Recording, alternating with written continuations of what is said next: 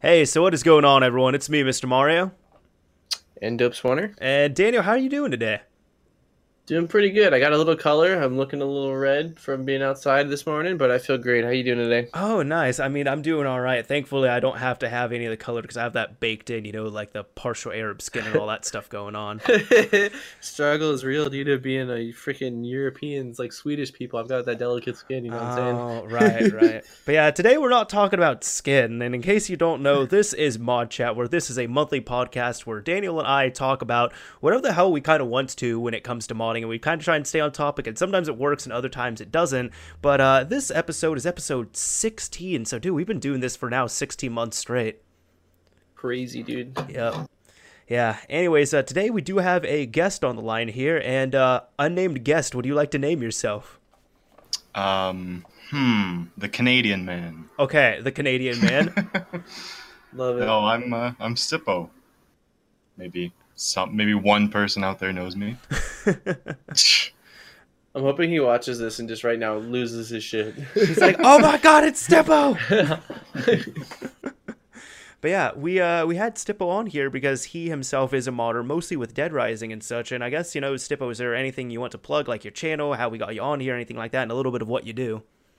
um, well, you know, I don't want to gloat or boast about anything, but uh, yeah, I, I'm Stippo on YouTube. I just mod Dead Rising, basically all I really do, and uh, I'm really happy to be here. You know, thanks for having me on, guys. Hey, dude, Thanks no for problem. Being here, man. We're, we're hoping this will be a fun hour. So For sure. With that, I mean, I brought Stippo on. I, I asked him about this because with the overall topic that we're kind of trying to, you know, talk about here and everything will be, you know, reversing games, all that stuff, and, you know, just modifying them and even just, you know, any type of research in them. Now, previously, we did have uh, P2P Online or Borman on here who talked about uh, archiving games and such. And I know Stippo's done that quite a bit with uh, Dead Rising mostly, but you've also been into, you know, kind of like the development scene, not so much da- developing games, but more just, you know, uh, messing around with dev kits and then using those to reverse the game and everything like that, and playing around with debug builds and such. That's right. Yeah. So I guess first off, like, really what got you started on that? Um, well, I originally started with a JTAG. I picked up my JTAG. I drove two hours to get it, and uh, finally, you know, finally got something to run unsigned code. And I started messing around with Halo. Uh, it was something I always wanted to do. Um, saw some videos, saw some people, you know, what you could do with Halo, and I said I want to try that. So I eventually got into it, and I didn't have a capture card at the time, so I wasn't recording videos.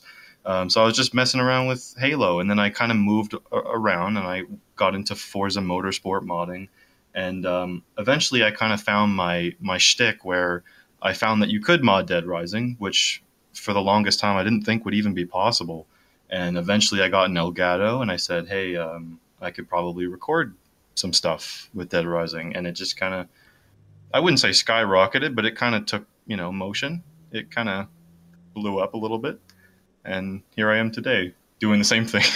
But with that, I mean, you were messing with different games and everything. Where Halo was kind of the first I touched as well too. But you messed with Halo and Forza. But like, what were the thing I was wanting to ask? The, what you just said was, what was making you think that you couldn't mod Dead Rising? Well, you see, there I'm currently the only person who's modding Dead Rising. So if you were to go on YouTube and search Dead Rising mods, you might find uh, like um, you know some kind of game save modification someone's done with a JTAG. But besides that, you're not going to find any tutorials that I haven't written or something. You're not going to find any info on how to mod Dead Rising. So I just assume that this game was locked down. You know, there the encryption on this game was probably next level, and um, it probably wasn't moddable. And when I got into it, it wasn't. It wasn't moddable. There was no tools to decompile files, um, so I had to start small with um, executable modifications, which are pretty difficult, but you know, you could kind of learn it and get into it. And um, that was the only way I was able to mod Dead Rising. And then eventually, some people started to help me out and make tools for decompiling files. And the larger I, the larger my channel grew, the more people came along and said, "Hey, I can make you a, a texture compiler, or I can make you a model compiler." And you know, now Dead Rising has become a pretty open source game. I'd like to say. That's awesome. Yeah. Yeah. But, but then even with that, I guess, because I know Daniel and I have kind of talked about this kind of on and off the record before. We've said, you know, there's things that uh, for example like him and i we've we've done the hardware side of modifications like modifying retail consoles and all that mm-hmm. stuff uh, and then mess with trainers and menus here and there but i guess like where would be even a good place to start where like is that that's kind of been the thing with us we're like where would you even start with something like that that's a good question um i you know really start start with something easy like halo because Halo is so there's so many tutorials online, and everyone does start with Halo. I mean, I know you guys did, right? Mm-hmm. Not me, not me. I've, oh, what did you start? I've actually never to this day modded Halo. Oh. Call of Duty. Okay. Yeah, okay. that was actually I. I am one of those kids. The reason why I originally wanted to get into Xbox modding was so that I could have a like a lobby and have God mode and piss people off. That leg- legitimately is the reason why. And then I mean, obviously, after I got it, I that lost interest in that completely because I was like, this is dumb and, and went a different way. But no, originally, um, it was MW2 and COD 4 that made me want to get into it, mess around with it. I hadn't even seen I, yeah, I, I, never had an original Xbox, and I did play a little bit of Halo 3, but I never was even that crazy about it. It was for me, it was Call of Duty. So um, sorry to disappoint, but that's what it was for me, guys. no worries. I was gonna say now, thinking about it, would probably be more Call of Duty here and there. But I know, for yeah, example, like true. several people I talked to, I kept it offline because I didn't have Xbox Live at the time. But you know, myself and several other friends, like the things that we had looked into was, you know, like how the hell do you do like custom maps on Halo Two and things like that, and like you know, flying around and God mode and all that stuff. We thought that was cool as hell. So that's kind of like you know the generation before, I guess. Mm-hmm. Yeah, but then even um, I guess yeah, kind of going back to the uh, the topic here because uh, you were saying you know starting with Halo or anything like that, but I guess even uh, aside from that, then just like any other starter tips or anything because I know you actually go into the game's not the game's code, I guess, but like the game's files, rip them apart, modify them from there, everything like that. Right. Um, well, there's two kinds of mods you can do to a game, right? I mean, there's there's two main categories. There's modifying the files, which could either be as easy as just poking around in the folders or you know or not.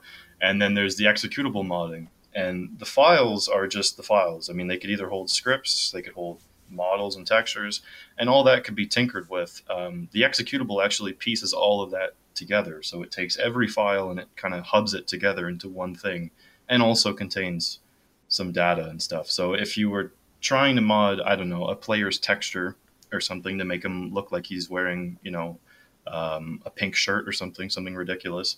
Uh, you would mod the files, of course. You would take apart the files and, and edit the textures. Now, if you wanted to mod something a little bit more advanced, like um, have infinite ammo, that's usually going to be something executable related. And um, that's where it kind of becomes a little bit more advanced because executable modding, you know, although there is tutorials, it's not as straightforward as opening up the folder of your game and you know just peeking around. So um, definitely the best place to start with modding games, if you're lucky, like you know Halo and Call of Duty, is just poking around in the files and changing stuff. Not every game has to be modded through the executable. Um, so yeah. Mm-hmm. And then even with that, you might have the game like crash or anything like that. Of course, of course. Yeah. So I guess even with that, then if you're finding things like, what are some of the? I guess what's kind of like been one of the most interesting things you found in a retail game? Um, unused files. Okay. I'd say. Um, and every definitely... game has those. Like you see, like for I know, like oh, yeah. GoldenEye, for example, has like an entire test map that was hidden in there, oh, and it has, and technically GoldenEye has what like twenty games on it because it has like a bunch of ZX Spectrum games yep. hidden on there. Yep. Yeah, no, you could find a lot of interesting things. I mean, you could take a game as weird or as as obscure as like um, Kung Fu Panda or something, and you could take it apart and you could find a test map on it or something, or you could find um, a debug menu if you're really good at executable, and that's mainly my drive is um, see I like I like to document beta and alpha versions of the games and try to figure out what changed and what became the final product and you know try to understand why the hell they did that. And in turn you eventually start to find some some shit in the files that are really interesting. And you know exactly test maps or test textures etc and finding those is like crack you know just finding really cool things mm-hmm. And it's funny to think about too when you see it from a developer's standpoint, where it's like I'm pretty sure the developers, you know, they didn't care about anything like that. That was all for testing. And then it's like, yeah. why would anybody, why would any end user want this? And then like all the end users like, no, this is all the stuff we want. This is awesome. All these hidden weapons yeah. and everything. yeah. Um, when it comes to your Dead Rising modding, um, do you have to like? Is it only for Xboxes that have like RGH and RJTAG and JTAGs, or can you do, do you mess with like uh, game save modding at all? Um, I've done I've done one game save mod, which I've kind of left that scene as it's not advanced enough for me. But I've I've done game save related stuff, but mostly the, the most things that you're going to find on my channel, you're going to need some kind of unsigned code machine. Um, Got you. Yeah. Re- re- reason being, when you're saying that game save is not advanced enough, is that the capabilities of what you can do with game save exploits versus actual unsigned code is probably pretty limited, right? Right, that's correct.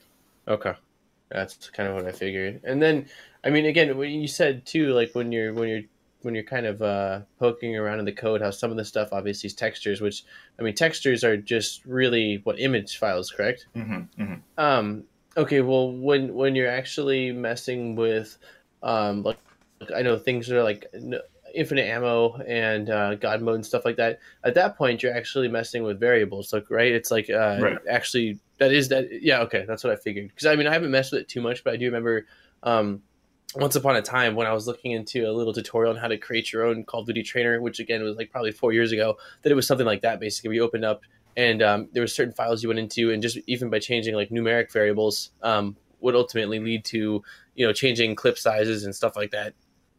Yeah for sure Every game okay. is different. Every game is coded different. Some games have um, like you know, you know the main hard coded piece of the game could be in the files and in dead rising's case it's such like an obscure way of doing it but in dead rising's case all of the hard coded stuff ammo you know um, how hard a weapon hits a zombie etc that's all executable stuff but not every game is like that some games you could find um, how much health the player has within you know a script file in the game's files, which is going to be much easier to modify. Um, so it depends on the game. So definitely have a noobish question for you, but since you're here, I'm going to ask anyway. I, I, understand that an executable file obviously is like a file that like runs something, correct? Mm-hmm. I mean that's that's essentially okay. Um, what is the main difference? Like okay, why like why would someone because i mean again like let's say you have software on a computer you've got your install directory typically you have like one executable file and the rest of it's all just you know files and folders that that co- coexist along with the executable to make it run correctly. Why would they have why would there be more than one executable within do you know like is there any benefit or is there any like reasoning for doing such thing or it's just i, I mean there's got to be something behind it you know I mean, if you're thinking about like in, in, the case where Modern Warfare has like a, a default and an MP default kind of thing. Okay. Yeah, yeah, yeah. Okay.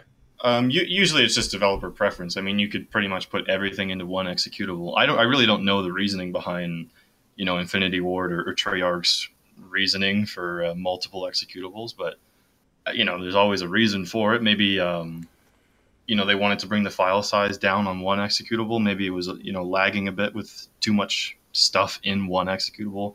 They wanted to make Got it go you. into a second. You know, I don't know. Well, well, I do know that like on uh, on uh, what is it? Either Black Ops or MW2. I have it on PC, and uh, when you're downloading it from Steam, it's actually two different downloads. Like the EXE for multiplayer, you can just download that and strictly play multiplayer. You don't even have to download the campaign. So, I mean, like in that instance, it does save you know file size mm-hmm. if you just want the multiplayer versus having both campaign and multiplayer. So, yeah, I'm sure. Like sure. I said, I'm sure there's more, you know, to it. I just was wondering if there's something I'm just that's pretty obvious that I'm not seeing, or whether you know there's not really a set reasoning for why, um, you know, someone would want to do that over a different method. Yeah, I, I don't know. It's it really gotcha. you know it's it's all developer preference. I I guess you know. Yeah. Well, um, also then another question is in terms of when you are um, actually going into these executables and script files, um, what what do you use as your code editor? So an executable can't really be, you know, read like a text document or something, and that's uh-huh. because an executable is compiled. It's the same thing like an exe on a PC. It's highly compiled, and um, you can't actually read it. But there are some programs that could kind of um, interpret the information. It's the big difference from read and interpret, I guess. Um, IDA, which is a program on PC, uh, could actually take machine code, which is what uh, you know executables are compressed in, and it could kind of read it back in a more or less under, human understandable format. Um, uh-huh. And then game files are coded in anything. It's developer preference. You could have XML files, which if you've ever dealt with an XML file, it's pretty readable. It could be open in a text editor. Those are you know. those are pretty much plain English at that point. Oh yeah, oh yeah. And then you could have some things that are really compressed, and developers could make their own compression method, and then you need to whip up some kind of program that could decompile it, and it gets more advanced with different games, you know. So Mm-hmm. Yeah, because I know uh, when I'd looked into it before, at least you know hexing and all that. Because I'd I've, I've hexed a few things with guides, but like even with that, just like looking at hex code through like HXD or something like that, I'll look at some. I'm like, how how the hell do people figure this out? yeah, it's uh, it's a lot of patterns. Okay. Eventually, you start to find patterns in in the code, and um, you start to realize that okay, this chunk of code here is responsible for something. Um, and again, right, it's different between every game. So um, in Dead Rising, the files are more or less readable. So everything you want to mess around with file wise is pretty much all XML, so it's totally readable, you know. hmm So, Huh. but That's interesting. I um. So I mean, if if a game wanted to be more, I I guess if more difficult to crack and reverse engineer, then obviously they wouldn't use that format Mhm, of mhm. compression. yeah, Okay. And then so then again, I- I'm sure that one of the more difficult part of actually reverse engineering or or un- unencrypting would be if you don't have any kind of software to actually interpret then like you said looking through the patterns that's i mean that's like that's got to be very tedious Oh, for sure. Oh, yeah. Um, one example is, you know, it, um, you could you could attack it at two ways. You can get someone who's, you know, I, I can't do this. I'm not an expert in coding. I don't know C like the back of my hand. But you can either pay someone or get someone to make a program that could take a specific file type and kind of reverse it back into readable format. If you don't have that option, all you're left with is a hex editor like HXD, and yeah, you know, just poking at it you know, in tiny little bits and hoping that eventually you'll find some kind of pattern and you more or less do. But oh yeah, like you said, it's tedious and it's um it's not fun. When you find no things, it's fun, but yeah i'm sure i'm sure you feel like you know you feel like God. man once you finally yeah yeah yeah like i can see you just sitting there like i finally solved it but like the time is when you're sitting there and you're just getting nowhere you just kind of like beat your Yeah. head into the wall it sounds yeah that sounds that sounds rough Many I, i'm definitely nights. not the most patient yeah i'm definitely not the most patient person so I, I don't know if that's something that i could actually do but that's Mhm. crazy I, um so i mean um aside from again the whole Dead Rising or you know Halo again getting into it originally and then Dead Rising becoming a thing you were into, um, just on a personal level, was there any prior interest that you had with uh, either coding or modding or or anything related to I mean that kind of thing or not really? It was just something that you grew into from after the Halo modding. It, it was something I grew into um, because Dead Rising was my favorite game, and I really, really wanted to do stuff with it. So I had I had no choice but to learn how to um, do advanced modding and stuff. So I had to teach myself how to do these things, and now now I'm kind of into it. Now I'm interested in modding various games, but Dead Rising grew that you know like Interest, The- yeah. yeah Got you because you had such a appreciation or you know love for the game that Mhm. it, it made it worth it. And now that you're in it, you're like, oh shit, let's see what else I can. yeah. Let's see what I can do. Yeah. Yeah, that's that's freaking awesome, man. No, that's really really cool because um, Mr. Had mentioned earlier, and I know me and him have talked about it quite a few times too. But like, we're both like extremely fascinated with the software side of things, and like I've briefly looked at it before before I've said you know fuck this and exited out of the video, or you know just because I'm just like this is insane. There's just no way. But um, I, I definitely as much as I enjoy making my tutorials and actually just for my personal use in installing mod Right. chips or you know whatever form of it, it's really cool to be able to take that okay now it's unlocked but if you just unlock something and you've got nobody like yourself or anyone else that's doing stuff like that then who gives a shit you know what i'm saying it's like what you Mhm, do with the mhm. unlocked console it's, it's at least it's at least 50% if not more of the equation so that's i, I think that that's badass that you actually do that and you know Yeah. Chris, I've I, for me it's been literally download the file that so and so created plug it in thank you for your work here's what it does It's, it's, that's You know? me. That's me too. I'm, I'm Yeah. guilty of that. Let Yeah, someone do it for you. you know i mean and again it's not that necessarily that i don't want to be able to do it myself it's just that everyone's got their own strengths and their weaknesses. You know what I'm saying? For sure. So, but yeah, that's that's that's wicked cool, dude. I really think that's awesome. Um, I mean, I, I couldn't sit. Sorry, sorry. Uh, if you want to go no, first, go for it. Go for it. No, no, Okay, no. Um, I, I couldn't do what you guys do, which is like mod consoles, and you know I, I'm not very good at soldering. Uh, it's not my my skill set. So if I tried to do what you guys did, I would make a mess. I would kill a few motherboards. Right? It's just not my thing. So you know, we all got our thing, I guess. to be honest, it's kind of one of those things like with like one, it's like, well, you're able to kind of like trade skills here and there. It's like, hey, you know how to modify games and hex edit and all that stuff. I know how to solder something to a board and make it do magical stuff. But then even on top of that, it's like that's not going to be perfect either because like just how Daniel and I have, you know, uh, busted quite a few systems. I'm sure you yourself have also had many fatal errors and yeah. crashes and everything.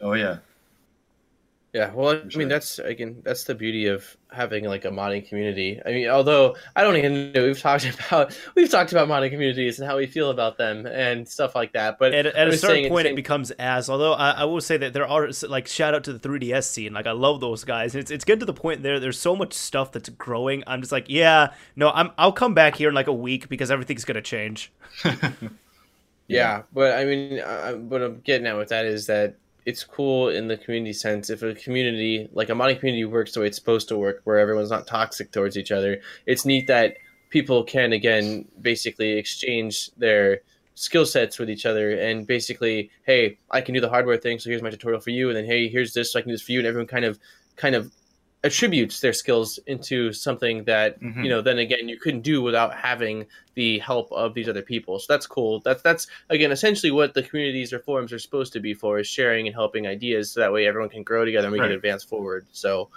you know like like you said too i mean it, it- maybe although i want would like to be able to do software maybe that's just not my knack. You know what i'm saying? I can do what i can do and you you can do what you can do. You know you can't be a jack of all trades so basically is the bottom line. For sure.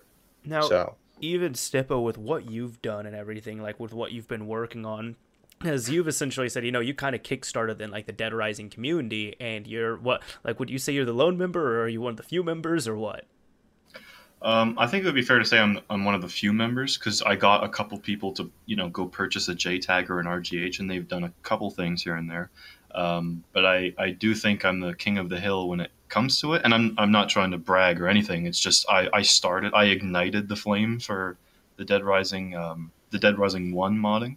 Mm-hmm. Um, so Yeah. Because honestly, at its core, I mean, it is like a fascinating game. It's awesome, everything. And then you think of it, and it's like, well, I've seen like so many other obscure games get little trainers and patches and everything. Like, why isn't this game getting any love?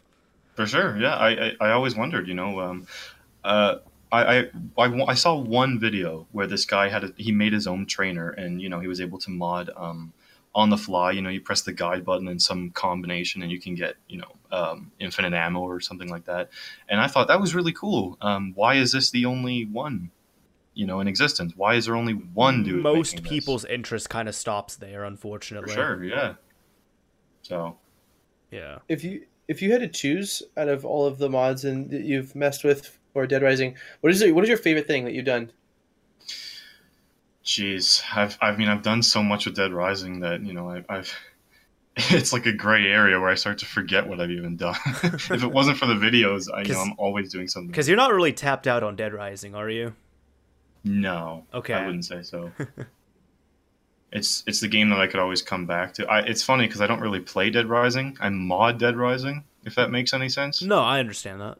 Yes, it's just kind of weird. Like it's my favorite game, but I'm I'm not playing it as much as I wish I was. hmm Um, but I would like to answer what my favorite thing that I've done with Dead Rising is, and I just I really I can't really think of it because there's always something more interesting the next day. You know, I always stumble Yeah. upon some value that does something even cooler. You know, Got you. I just thought I'd ask if there was like one thing where just like you're sitting there and you're like, dude, this is badass. Like I, I'm, you know, like this is awesome. Like I'm pumped on myself right now. You know. actually, um, definitely the coolest thing I've found recently is um, uh, I don't know if you guys have ever played Dead Rising, but the save system sucks. If you've ever played it, yeah, yeah, saving in a bathroom it's awful um, and i actually found that there's a value that you could poke in the executable that um, actually triggers the save state and you could save anywhere now Nice. So- That's awesome. Yeah. No, that, So I think that's super just really useful. for sure especially with a survival game like that. Yeah.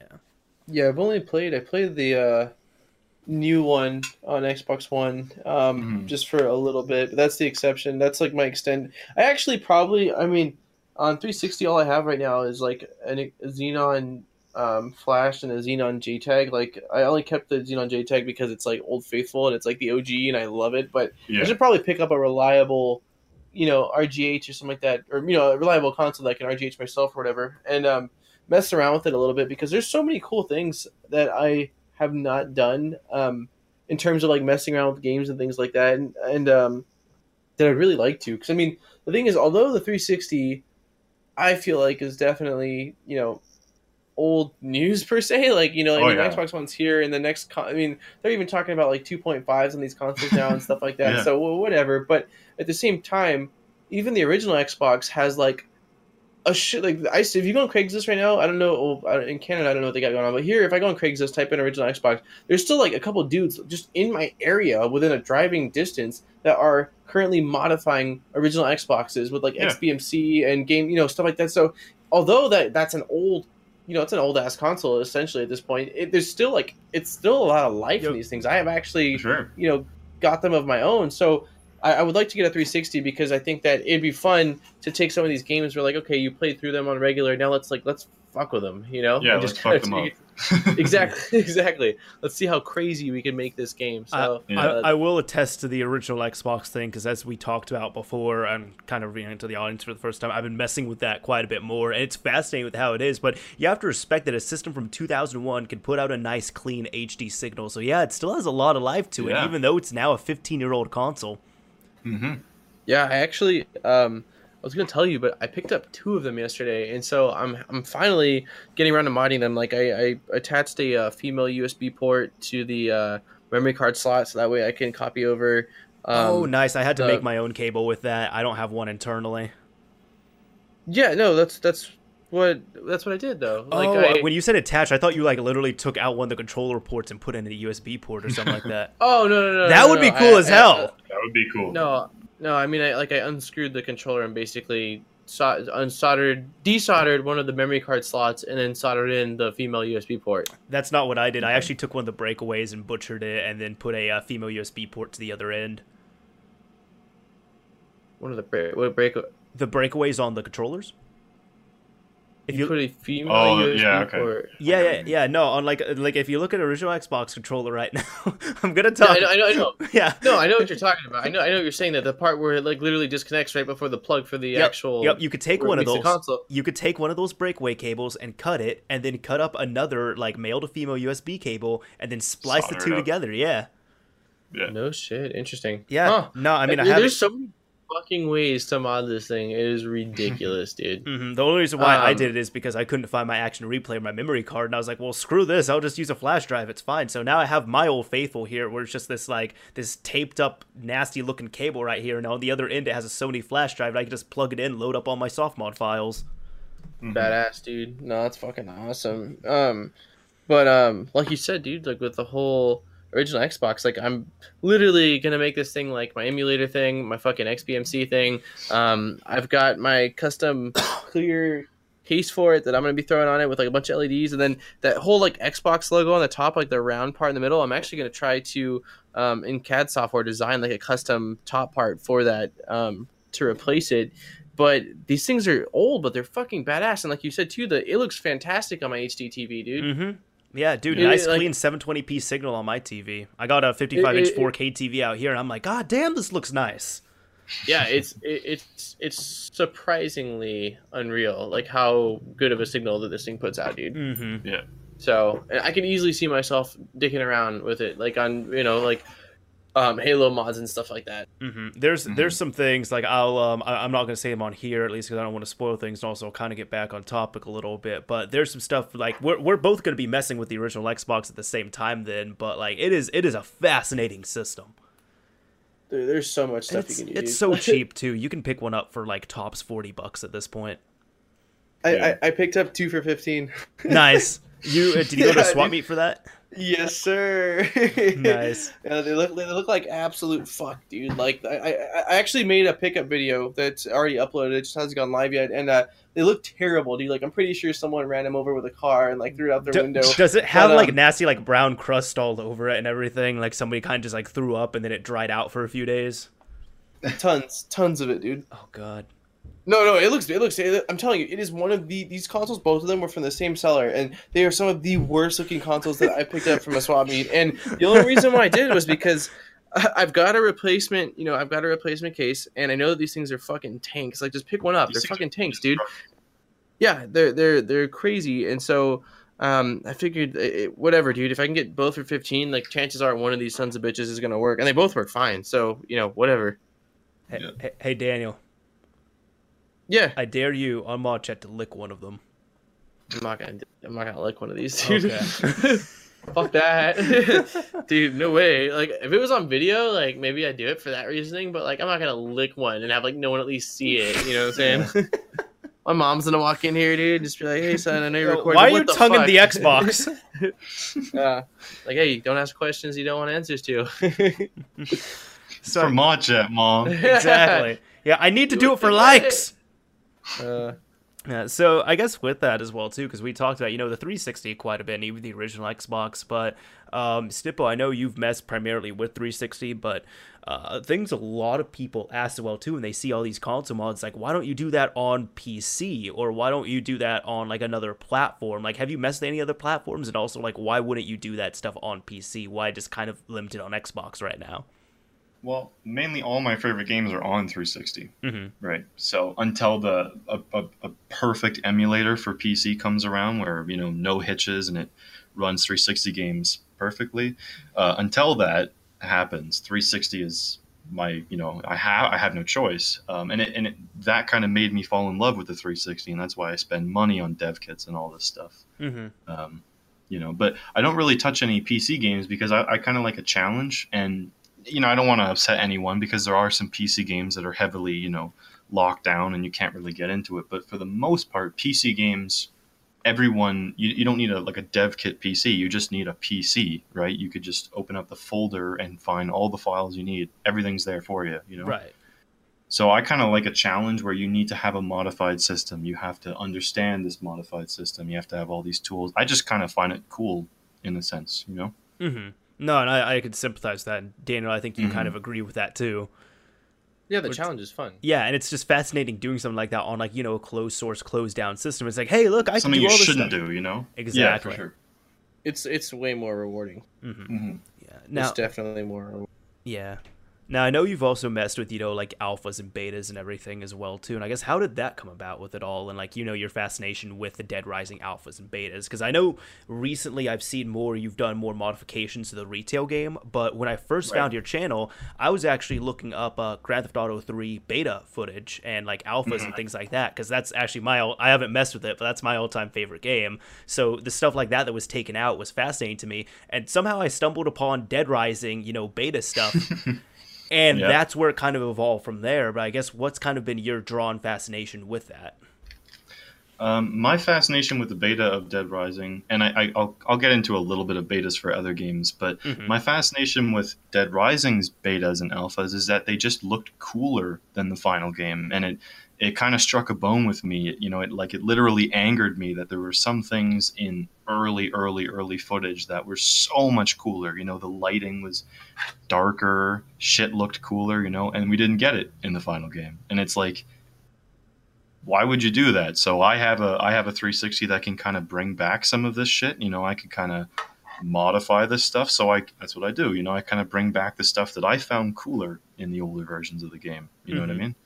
So yeah. No, I gotcha. Like with um, you kind of mentioned with other games as well too. Has there been anything else that you've really messed with, or I guess kind of in the alpha and beta scene? Because I just I got into that recently, like looking at prototypes of games and everything, and it is fascinating seeing what's available. Oh yeah. there.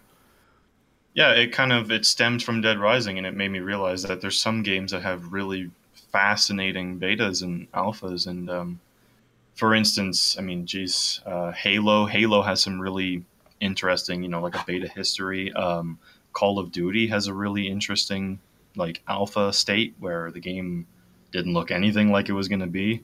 You know, for the final game, there's a lot of games that you know if you're a big fan of a certain game, um, chances are it has footage online of like an earlier state of it, and it probably had some cooler things that you never got in the final game. You know what I mean? Mm-hmm. So, yeah.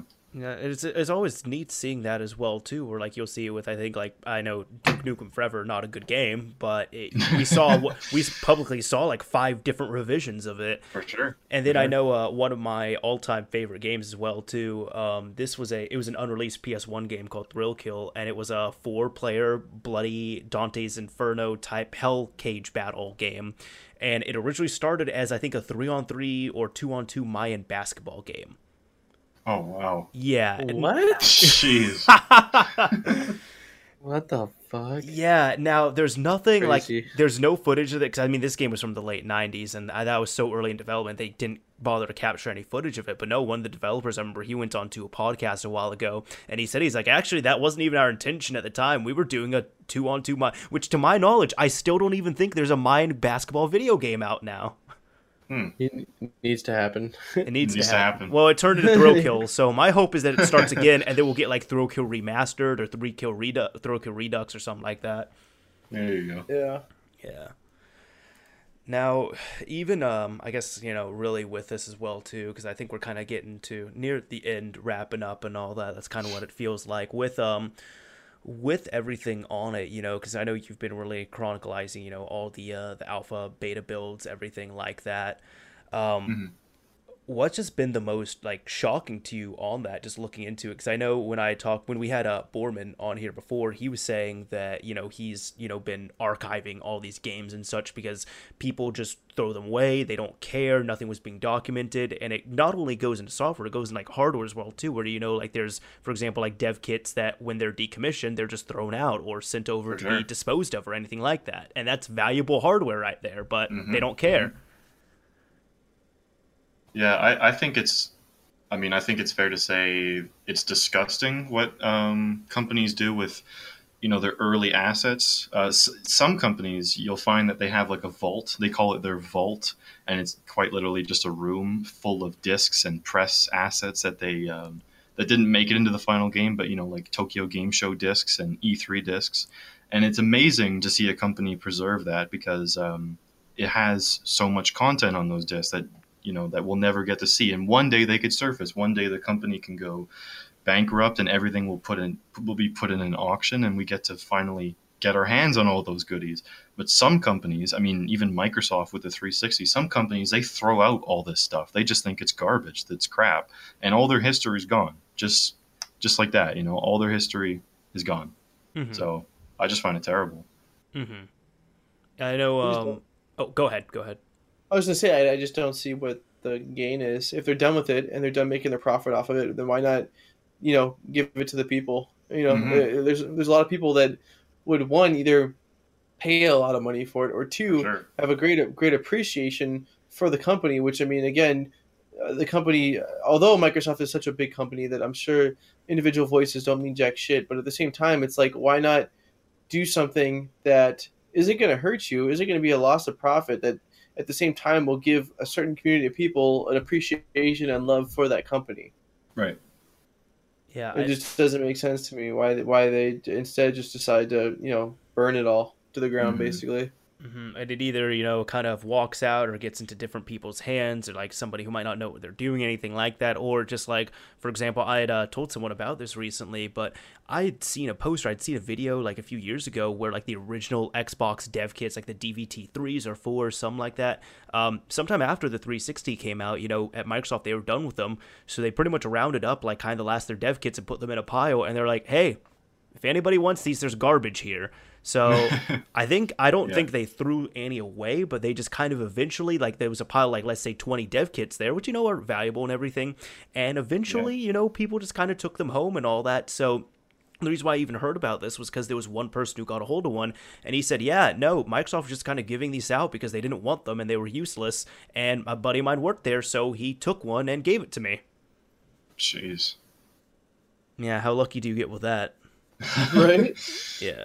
Right place, right time. I guess, man. Yeah. exactly sure. or just knowing the proper people anything like that I, I one common thing i've seen is if you're in the washington area especially redmond like you go to you, you go to like thrift shops and used game stores and garage sales and all that you'll see assets from microsoft at Oh, these yeah. places Oh yeah, it's the hub for like old development kit hardware and like test wires and stuff. Mm-hmm. Oh yeah, yeah well even uh i know a few years ago that one that orange xbox got out and sure, yeah. that was just at a um that was at a garage sale for like 40 50 was at a bucks something garage like that yeah yeah, crazy. Yeah. And I mean, even with it too, like even the uh, the person who bought it, like I kind of I was thinking same as him too. Like I would have looked at it and been like, oh, that's just an Xbox with a custom orange case. Okay, it's probably soft mod. It has a few games on it. It's like, no, that is an extremely rare Xbox that was not supposed to leave the company. That's why we're so grateful for Assembler Games because if you're ever curious about something, just post it up and you know you'd be surprised. Maybe it is rare, and you'd be you'd be pretty grateful that you actually posted it on Assembler Games instead of you know chucking it in your closet and not Shit. saying anything. Yeah, because the people there, the people there know, you know, they've got a lot of insight on what things are and what they're worth and what to do with them. So, I actually really like watching. Um, Assembler has a YouTube channel where he like I don't know if Mhm. I don't think all the stuff's his. I think some of the stuff is like members of the community that basically you know loan it to loan it, loan it to him to basically be made videos of. But Yeah. some of the hardware is absolutely just uh, amazing, like just beautiful looking and stuff that like like wow that is like crazy, like how how different this looks from the final thing, or just like the the internals or the um, amount of you know sp- the specs and the actual hardware itself. Like it, it's it's I love watching that stuff. Like I for a while would just go through every single video, just kind of seeing like you know all the different hardware that they had that was you know develop, developer or beta or you know test kits or anything like that. hmm Yeah, that stuff's that stuff's insane. Um, I, okay, I have a random question that surfaced. Um, when it comes to your Xbox 360 modding, um, at this point where you have the ability to basically um, RGH and RJ tag like pretty much you know like everything, and you can install the um, dev like overlay or dev RG um, to execute. There you go, RG loader to it There you go. How- yeah, it's, it's been so long, man. But um, how much of a difference does it make between having a true dev kit in terms of things you want to do and just having one of those? Like, I know that um, dev kits, for example, I believe you can do like real time modding, correct? Like in, in real Mhm. time. Um, So I'm sure that's one. Uh, I know that with the um, oh God, what else is there? There's well, I, I know that they have some of them have better uh, specs, don't they? Like the uh, the sidecars have additional RAM. Uh, the RAM is actually in the console, but yeah, some dev kits have like um, like Mr. Mario's new new brand new toy. It has a gig of RAM instead Hello. of 512. yeah so the, i know that there's things like that but other than like those two things what would be um, like what what what are the limitations that you'd have with the rg loader versus the uh, true dev kit well, you see, the thing is, is RG Loader is quite simply um, the dev kit NAND that they've just made work for retail. So, in retrospect, it's quite simply the same thing. Um, however, um, the biggest benefit about a dev kit is a dev kit will always be a real dev kit. If you remove the hard drive off of your JTAG, if you have RG Loader flash to it, the console won't boot because you need uh, certain files on the hard drive and whatnot. Um, and also, if it's a mod chip or something, the mod. I've explained this in that previous video that I made, but the mod chip could fail. Your JTAG wiring could come undone or something. Um, and our, a, a real dev kit's never really going to fail you, if that makes any sense. Um, a dev kit's always going to be a dev kit. So if you have to reflash it or something, it's going to be a dev kit again. It's never going to, you know, it's it's always a development kit. Whereas a JTAG, you can have some issues going back, but in terms of what one can do that the other can't, there actually isn't really anything. Um, they're both essentially once you flash a JTAG, they're both real dev kits in a sense.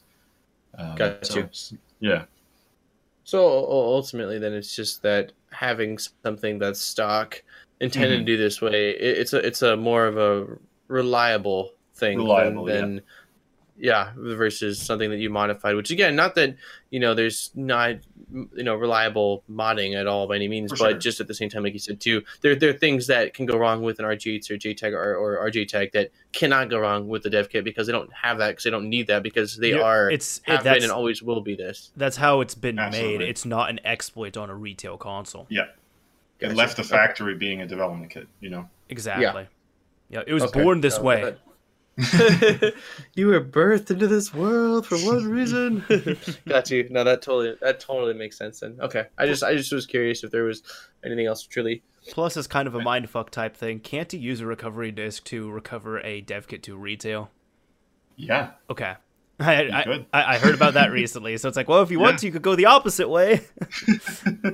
That's actually kind of scary because if you're, you know, if you kind of brick your your um, development kit, you're you're messing around and um, you got to recover it. If you actually uh, accidentally press the wrong button, you can recover your kit as a retail, and that's not going to be a good day. Mm-hmm. So it's kind of scary. Just a bit. Is there a way back from that or no?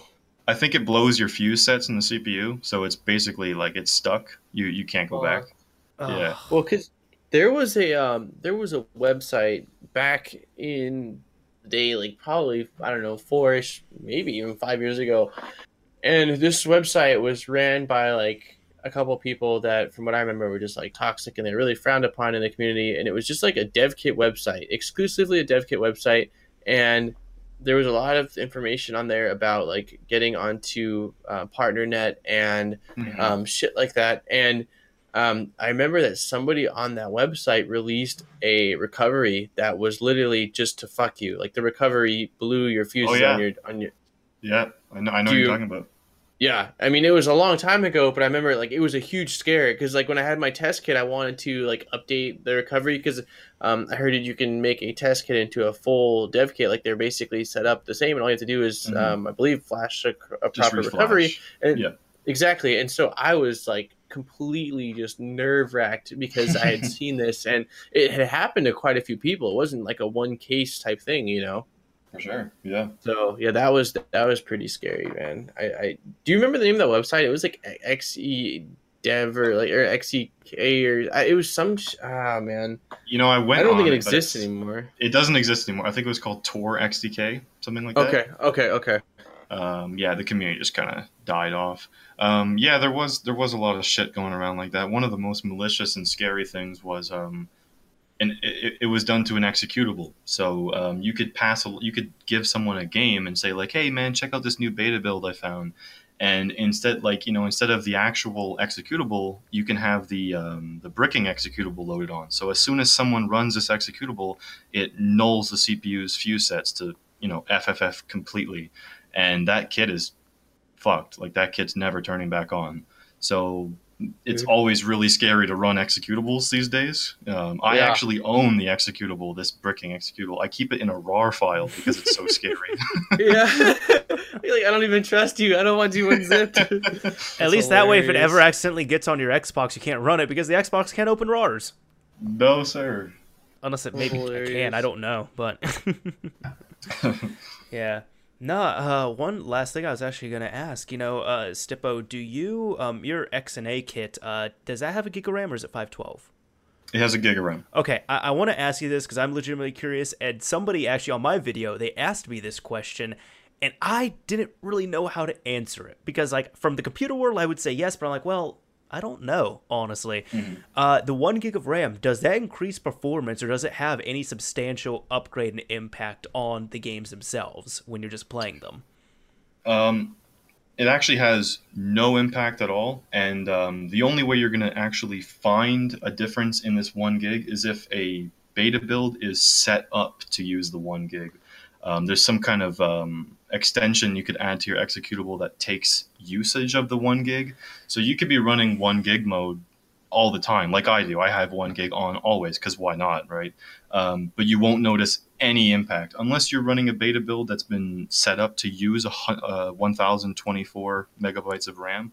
You'll never notice a difference. And that's so, what I um, thought because I that's why I kind of said maybe too when I was thinking about it because mm-hmm. I was like, well, at first, like my first instinct would be yes, but I thought I'd heard something like that before, and I was like, well, even thinking about it, when these games are crafted, they're made to run on consoles. You know, the 360 with 512 yeah. megs of megabytes, so mm-hmm. that would make more sense. Microsoft actually released in their um, in their XNA you know uh, preview thing they actually told developers not to use the one gig and if they you know if they had a really really CPU and RAM intensive game, then they wouldn't really have any room for debugging the game. So that's where the extra RAM came in. So in a in a game like Gears of War three, I think that game in its early states used all the RAM on these XNA kits, and the reason for that is it's already such an a big, intensive game. Um, so when they were debugging it, they were strapped for memory. They couldn't do anything. They were the game was locking up. They couldn't do shit all. So this extra 512 allowed them to run the game smoothly and run their debug stuff. Gotcha. And that's what I thought with that as well too. But even with that, then if you get one of those early builds, it's probably not going to be do that well even with the one gig because you know it's an alpha yeah. or beta. For sure. Yep. Anyways, I think uh, Daniel, you got any more questions, concerns, anything like that? Not off the top of my head. I think I'm pretty. Oh, okay. I have one more. It's just directed to like just for Stippo, basically. Go but uh, after after the stuff that you've gotten yourself into with uh, you know, console modding and, and game modding, um, do you see yourself doing something like this career wise, or like is this something that you you want to go for now, like the uh, programming field or something like that, or, or not? Not really. Um, maybe. You know, I, I do find this a little tedious, and I couldn't really see myself in a hot summer's day working, you know, on a computer all day. Um, yeah. If the payroll was good, then fine, but uh, it's it very tedious work. You know what I mean? Yeah. So, no, I can, I can, can understand. I don't know. It takes a mindset of you really got to love computers and stuff, and you, it's got to be your absolute passion to kind of make it a career. And I don't, I don't really see that in myself. I think it's just a hobby.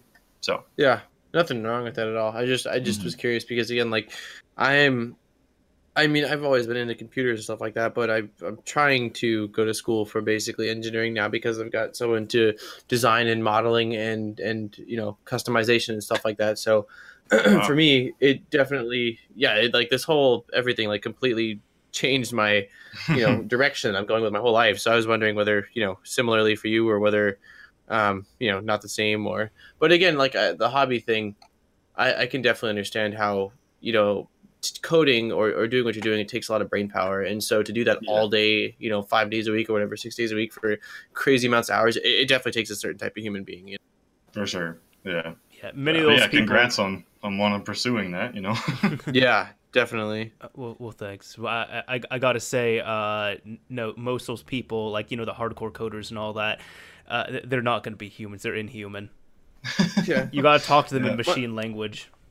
Well, my my uncle dude has been a programmer for i want to say 25 30 years. He's a software and hardware engineer extremely successful and and he just a really smart fucking guy. But when i see him dude like he tells me that he literally sometimes will just see things in like code. Like like he'll be working on a project all night long. He works his you know his day shift goes home and then works his like he does his own side thing where he's doing design.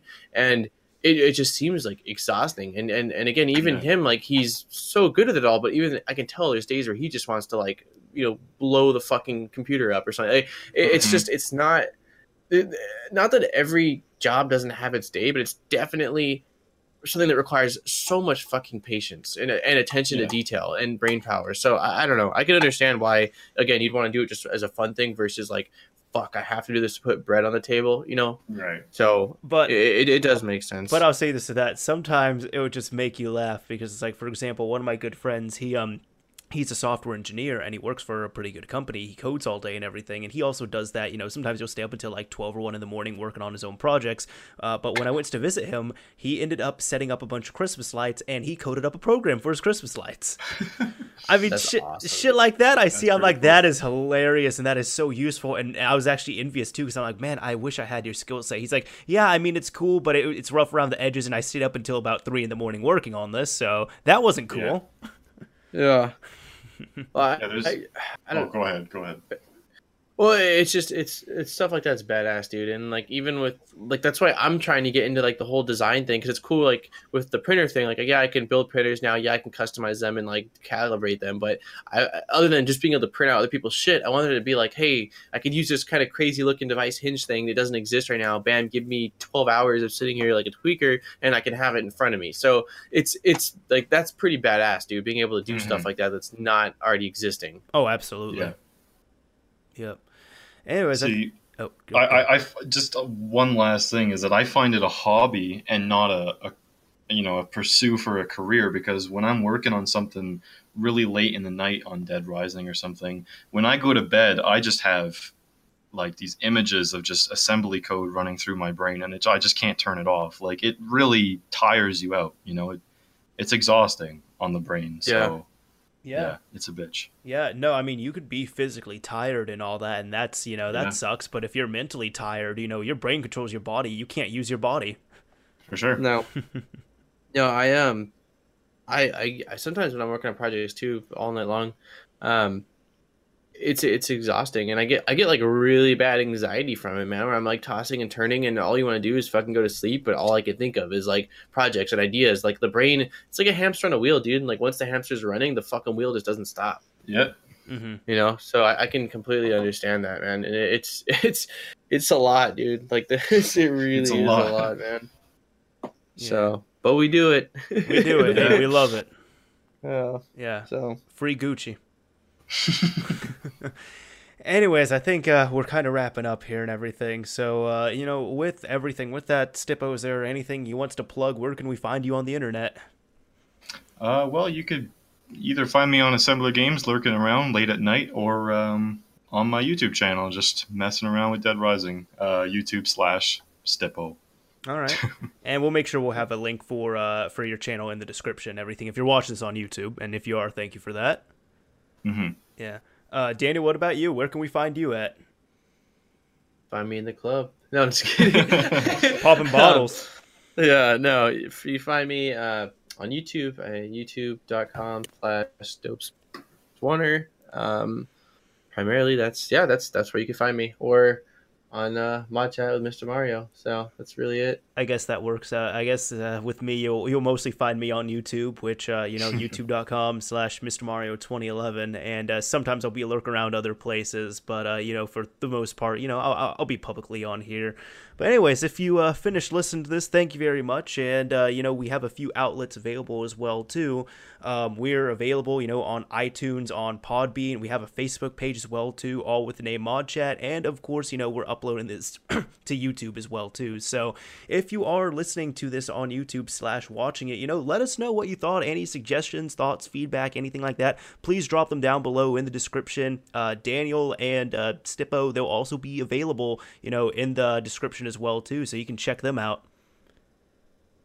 Yeah, and then Yeah. I mean, I'd like to definitely say, which we did say I think earlier, but you know, thank you a lot. Uh, thank, It's okay, we're almost done. yeah, thank, thank you, thank you very much for coming on, Stippo. It's always fun having a guest on the show, and um, I definitely think it's really cool the stuff that you're doing. And I definitely will say that if I ever um, get some downtime and I get around to um, you know some kind of game modding, whether it's Halo or something else, that I might have some questions for you. So definitely, just I don't know, keep up the good work, and you know, thanks again for coming on, hanging out with us, and you know, dealing with us for an hour. Thanks a lot, man. Appreciate it. You know, it was really fun being here. So thanks for having me on board. Hey, no problem. I, I might be in the same camp for Hope too. No problem. Yeah, anyways, this is Mr. Mario signing off. Thank you all for listening and watching, everyone.